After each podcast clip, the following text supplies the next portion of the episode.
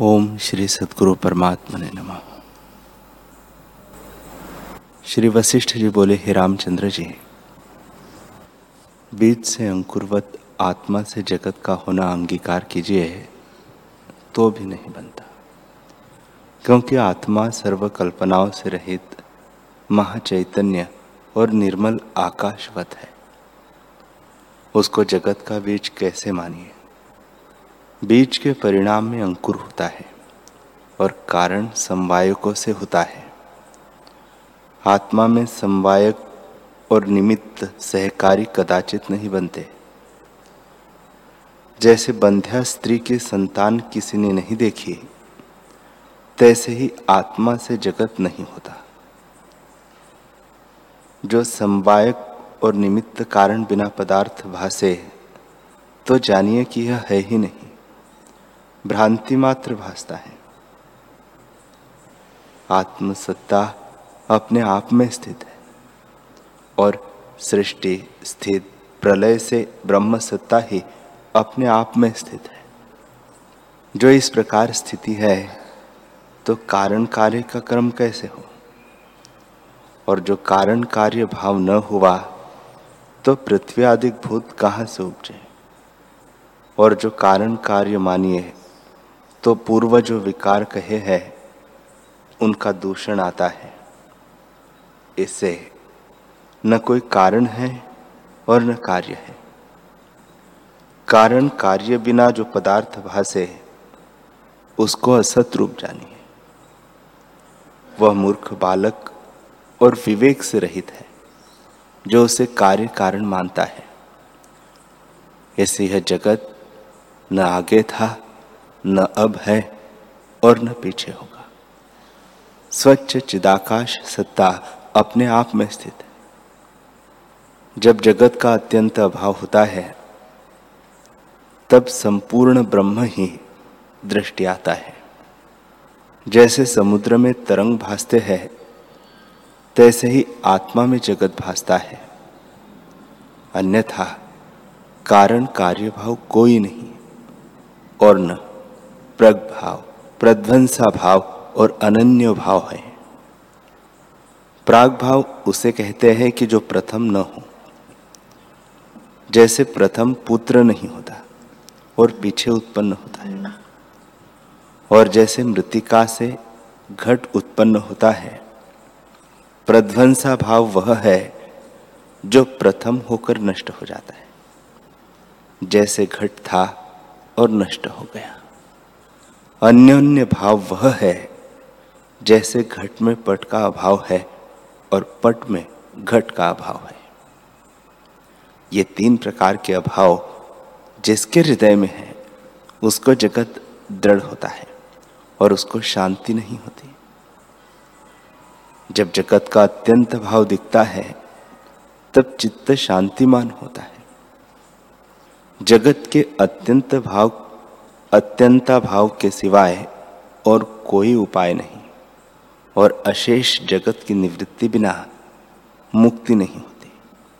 सूर्य आदि को लेकर जो कुछ प्रकाश पृथ्वी आदि तत्व, क्षण, वर्ष, कल्प आदि काल और मैं यह रूप, अवलोक, मनस्कार इत्यादि जगत सब संकल्प मात्र है। और कल्प, कल्पक ब्रह्मांड, ब्रह्मा, विष्णु, रुद्र, इंद्र से कीट आदि पर्यंत जो कुछ जगत जाल है, वह उपज कर अंतर्धान हो जाता है। महाचैतन्य परम आकाश में अनंत वृत्ति उठती है। जैसे जगत के पूर्व सत्ता, जैसे जगत के पूर्व शांत सत्ता थी, तैसे तुम अब भी जानो और कुछ नहीं हो। परमाणु के सहस्त्रांश की नाई सूक्ष्म चित्तकला है। उस चित्तकला में अनंत कोटि सृष्टिया स्थित है। वही चित्त सत्ता फूर्ण से जगत रूप होकर भासती है और प्रकाश रूप और निराकार शांत रूप है। न उदय होता है, न अस्त होता है, न आता है और न जाता है। जैसे शिला में रेखा होती है तैसे आत्मा में जगत है, जैसे आकाश में आकाश सत्ता फुरती है, तैसे ही आत्मा में जगत फुरता है और आत्मा ही में स्थित है। निराकार, निर्विकार रूप, विज्ञान, घन सत्ता अपने आप में स्थित और उदय और अस्त से रहित विस्तृत रूप है। हे रामचंद्र जी, जो सहकारी का जो सहकारी कारण कोई न हुआ तो जगत शून्य हुआ। ऐसे जानने से सर्व कलंक कलना शांत हो जाती है। हे रामचंद्र जी, तुम दीर्घ निद्रा में सोए हो। उस निद्रा का अभाव करके ज्ञान भूमिका को प्राप्त हो जाओ। जागे से निशोक पद को प्राप्त होगा। जागे से निशोक पद प्राप्त होगा। राम जी ने पूछा, है भगवान, महाप्रलय के अंत और सृष्टि के आदि में जो प्रजापति होता है, वह जगत को पूर्व की स्मृति से उसी भांति रचता है तो यह जगत स्मृति रूप क्यों न हुए? वशिष्ठ जी बोले, हे रामचंद्र जी महाप्रलय के आदि में प्रजापति स्मरण करके पूर्व की नाई जगत रचता है। जो ऐसे मानिए तो नहीं बनता, क्योंकि महाप्रलय में प्रजापति कहा रहता? जो आप ही न रहे, उसकी स्मृति कैसे मानिए?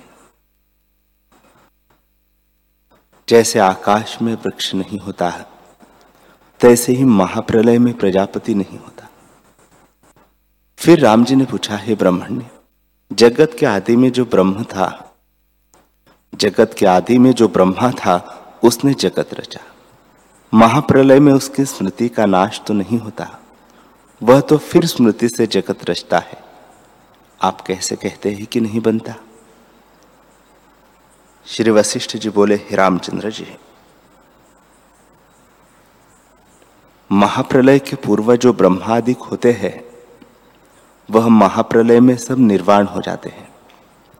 अर्थात विदेह मुक्त होते हैं।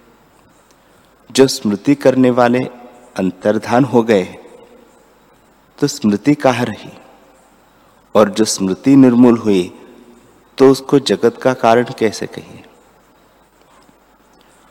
महाप्रलय उसका नाम है, जहाँ सर्व शब्द अर्थ रहित निर्मूल हो जाते हैं। जहाँ सब अंतर्धान हो गए तहा स्मृति किसकी कहिए? और जो स्मृति का अभाव हुआ तो कारण किसका किसकी नाई कहिए? इसे सर्व जगत चित्त के फुरने मात्र में है। जब महाप्रलय होता है, तब सब यत्न बिना ही मोक्ष भागी होते हैं। और जो आत्मज्ञान हो तो जगत के होते भी मोक्ष भागी होते हैं। पर जो आत्मज्ञान नहीं होता तो जगत दृढ़ होता है, निवृत्त नहीं होता। जब दृश्य जगत का अभाव होता है, तब स्वच्छ चैतन्य सत्ता, जो आदि अंत से रहित है, प्रकाशती है। और सब जगत भी वही रूप भासता है। सर्व में अनादि ब्रह्म ब्रह्म तत्व प्रकाशित है। उसमें जो आदि संवेदन फुरता है, वह ब्रह्म रूप है और अंतवाहक देह विराट रूप जगत हो भासता है। उसका एक प्रमाण रूप यह तीनों जगत है। उसमें देश, काल, क्रिया, द्रव्य, दिन और रात्रि का क्रम हुआ है। उसके अणु में जो जगत फुरते हैं, सो क्या है? सब संकल्प रूप है और ब्रह्म सत्ता का प्रकाश है। जो प्रवृद्ध आत्मज्ञानी है, उसको सब जगत ब्रह्मरूप ही भासता है और जो अज्ञानी है, उसके चित्त में अनेक प्रकार जगत की भावना होती है। द्वैत भावना से यह भ्रमता है। जैसे ब्रह्मांड के अनेक परमाणु होते हैं, उसके भीतर अनंत सृष्टियाँ है और उनके अंतर और अनंत सृष्टि है। तैसे ही और जो अनंत सृष्टि है, उसके अनंतर और अनंत सृष्टिया फुरती है, सो सब ब्रह्म तत्व का ही प्रकाश है। ब्रह्मरूपी महासुमेरु है। उसके भीतर अनेक जगत रूपी परमाणु है, सो सब अभिन्न रूप है। हे रामचंद्र जी, सूर्य की किरणों के समूह में जो सूक्ष्म त्रिश्रेणु होते हैं, उनकी संख्या कदाचित कोई कर भी सके। परंतु आदि अंत से रहित जो आत्मा रूपी सूर्य है, उसकी त्रिलोकी रूपी किरणों की संख्या कोई नहीं कर सकता। जैसे समुद्र में जल और पृथ्वी में धूलि के असंख्य परमाणु हैं। तैसे ही आत्मा में असंख्य परमाणु रूप सृष्टिया है। जैसे आकाश शून्य रूप है, तैसे ही आत्मा चिदाकाश जगत रूप है।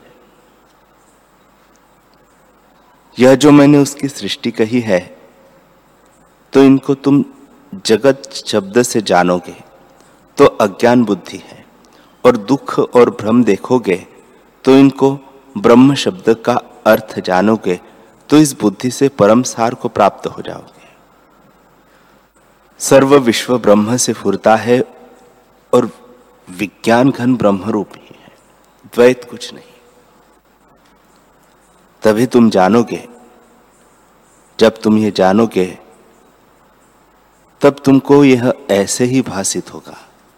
हे रामचंद्र जी, इंद्रियों का जितना मोक्ष का कारण है और किसी क्रम तथा उपाय से संसार समुद्र नहीं तरा जाता, संतों के संग और सच्छास्त्रों के विचार से जब आत्म तत्व का बोध होता है, तब इंद्रिया जीती जाती है और जगत का अत्यंत अभाव होता है। जब तक संसार का अत्यंत अभाव नहीं होता, तब तक आत्मबोध नहीं होता। यह मैंने तुमसे क्रम कहा है, सो संसार समुद्र तरने का उपाय है। बहुत कहने से क्या है? सब कर्मों का बीज मन है।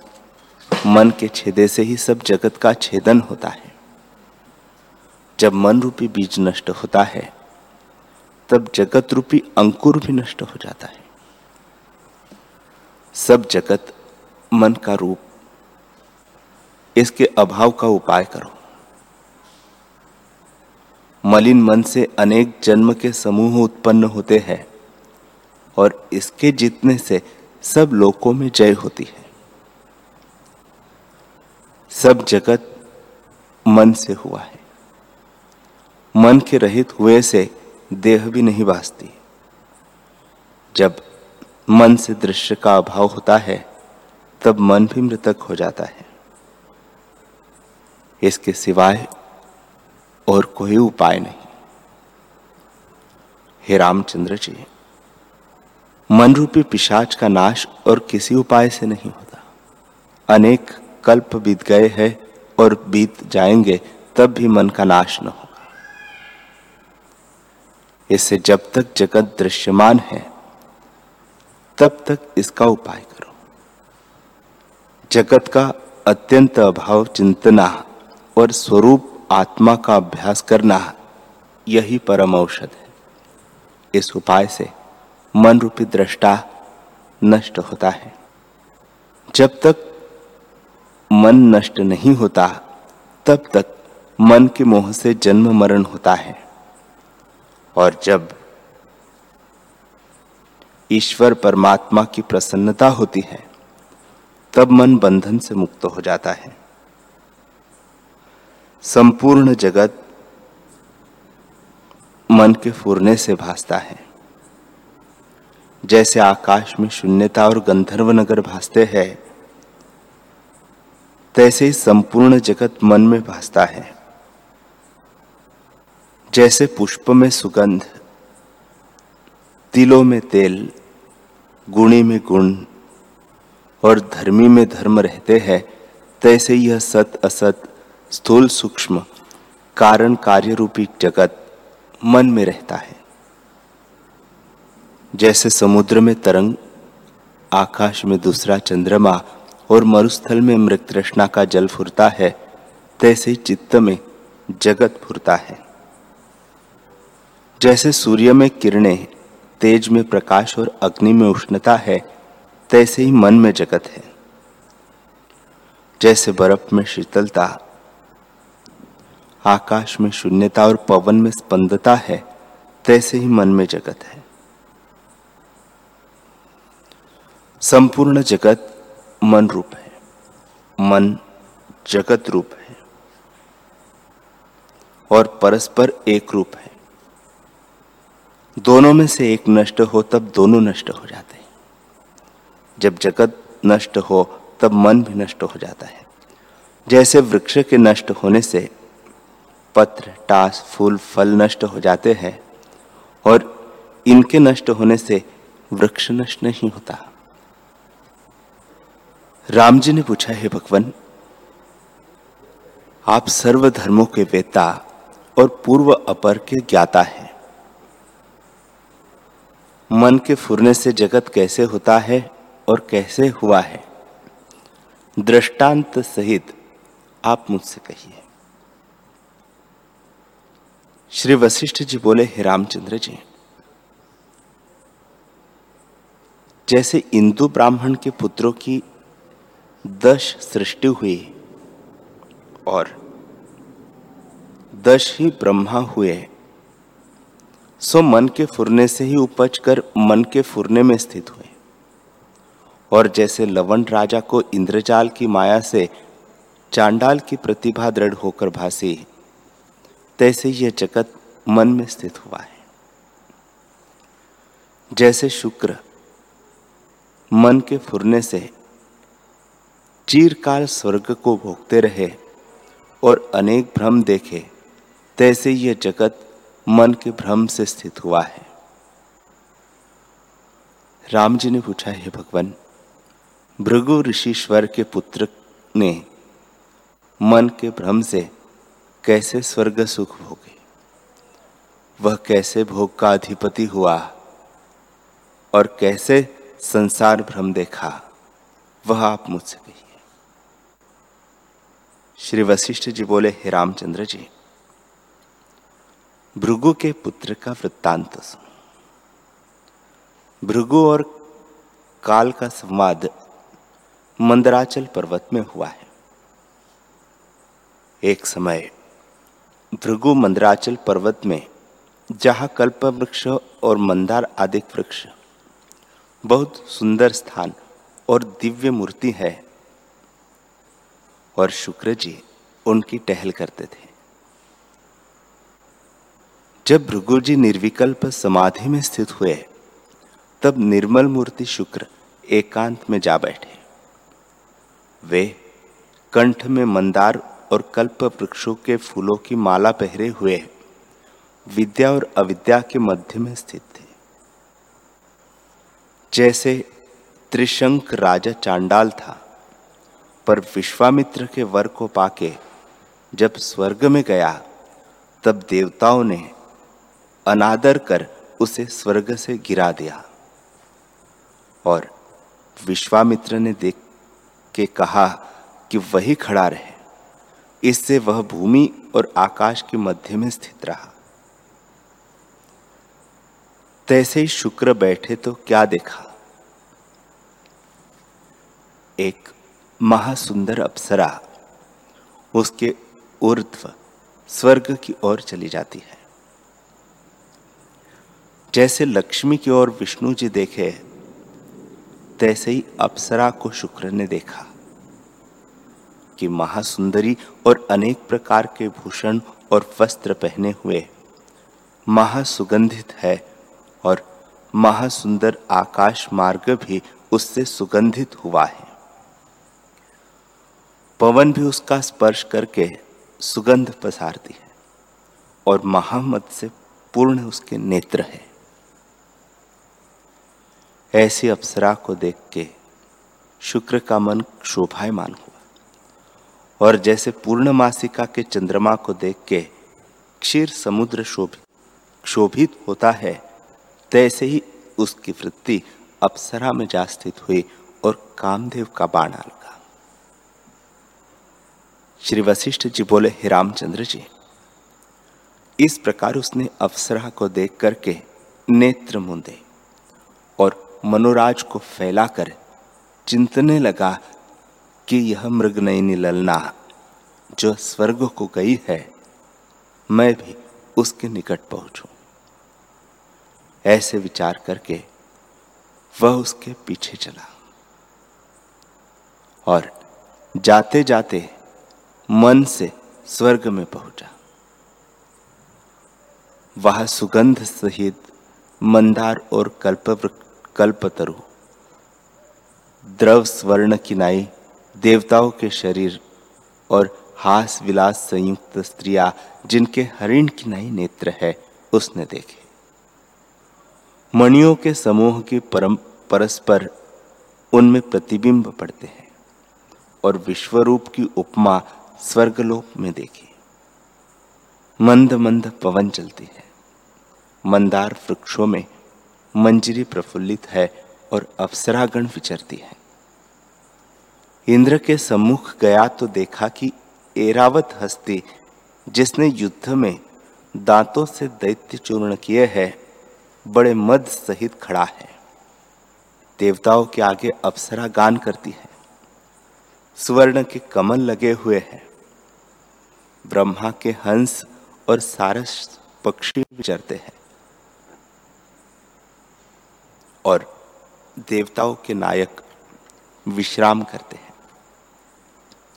फिर लोकपाल, यम, चंद्रमा, सूर्य, इंद्र, वायु और अग्नि के स्थान देखे, जिनका महाज्वालवत प्रकाश है। एरावत के दांतों में दैत्यों की पंक्ति देखी।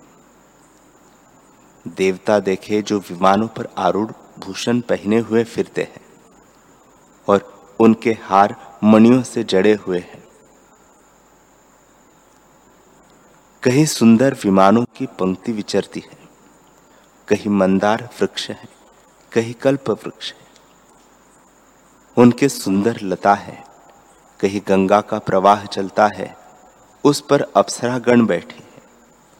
कहीं सुगंधता सहित पवन चलता है, कहीं झरने में से जल चलता है, कहीं सुंदर नंदनवन है, कहीं अप्सरा बैठी है कहीं नारद आदि बैठे हैं और कहीं जिन लोगों ने पुण्य किए हैं, वे बैठे सुख भोगते हैं और विमानों पर आरूढ़ हुए फिरते हैं।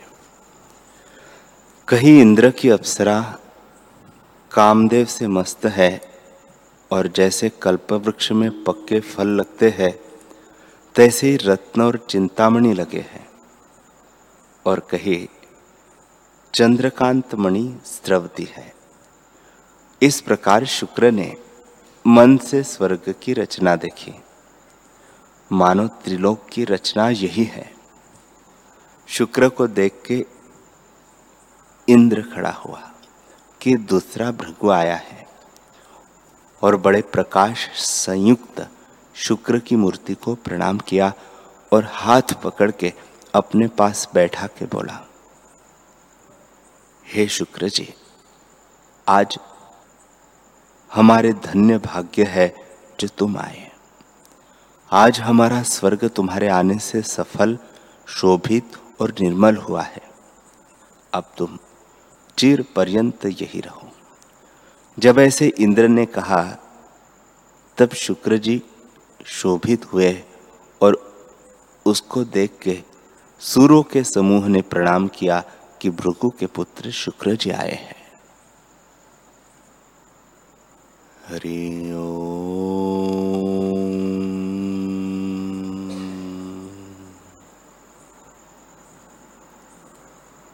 हरि